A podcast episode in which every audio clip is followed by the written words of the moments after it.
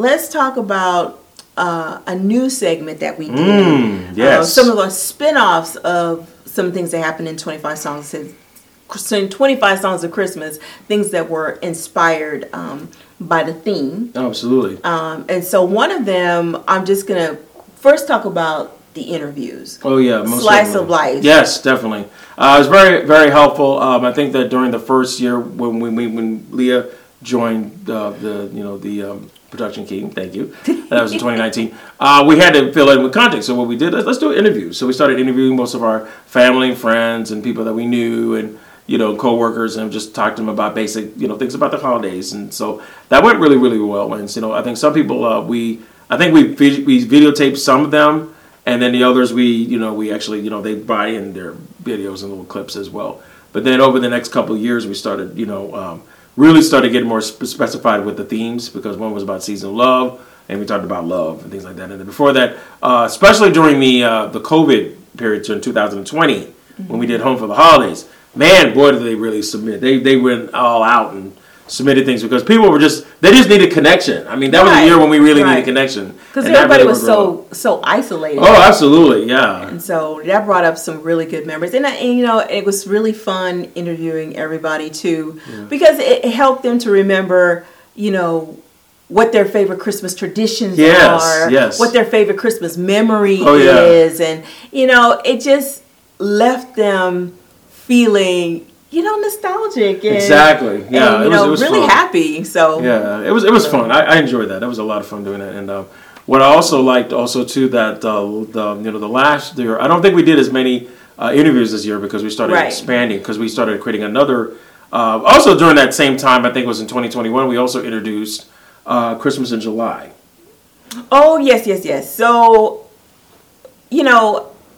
Christmas is such a 25 Songs of Christmas is such a long ways away. We had to be like, we got to get out there and bring some Christmas spirit and, bring a presence out. So, of course, the logical thing to do was to do Christmas in July. Absolutely, yes. So much fun. We do it if those are familiar, watch it on all our social media. We do that, we have a little more of a tropical theme because it's summer, but it's still that we still bring that Christmas spirit, and we kind of bring out the best in all of the shows from last year. So all the best videos from that last year we reintroduce again. So that's always fun. Oh yeah, that's a lot. That's always fun. And so one of the newest things that we did for this last season, because the theme was Christmas around the world. Yeah, yeah. And so we did Passport to Christmas. Oh, that was so much fun. I had a chance to interview four of my friends. They've always been, I've been a fan of theirs for a long time.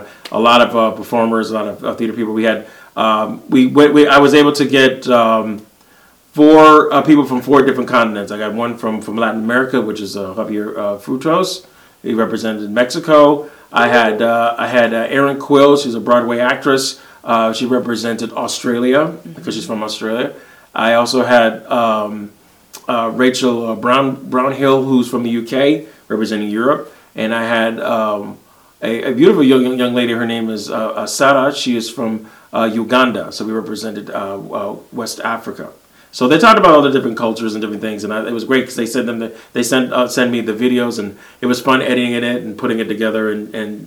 It was just so neat to basically see that different perspective of people and how they celebrate the holidays around the world. Because a lot of people don't know. A lot of people don't realize, everybody doesn't do the same things. I know Americans feel like that we're the only ones who can celebrate better than anybody else. But, until you leave the United States and see different places around the holiday season, you'll see that some places they really kind of they go all out. They really enjoy themselves.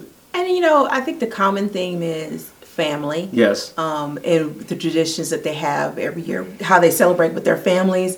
I really enjoyed everybody's segment. Yeah, me too. And it gives you an idea of, what Christmas Day is like for them. Well, also, I really enjoyed Erin Quill's, her segment about Australia. She did two parts, by the way. And I learned so much about culture. I didn't know that there was such thing as a sweaty. A sweaty is like a red sweater that surfers can surfers can use when they're surfing. It's unbelievable, yes, but it's very lightweight and it's not very hot. Mm-hmm. But of course, I think in Australia, it's summertime up there.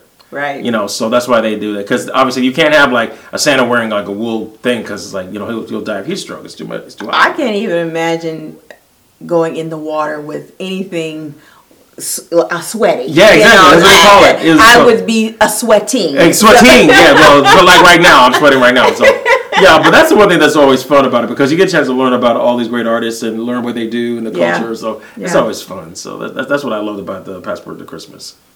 Pretty darn cool, I think. I think so too.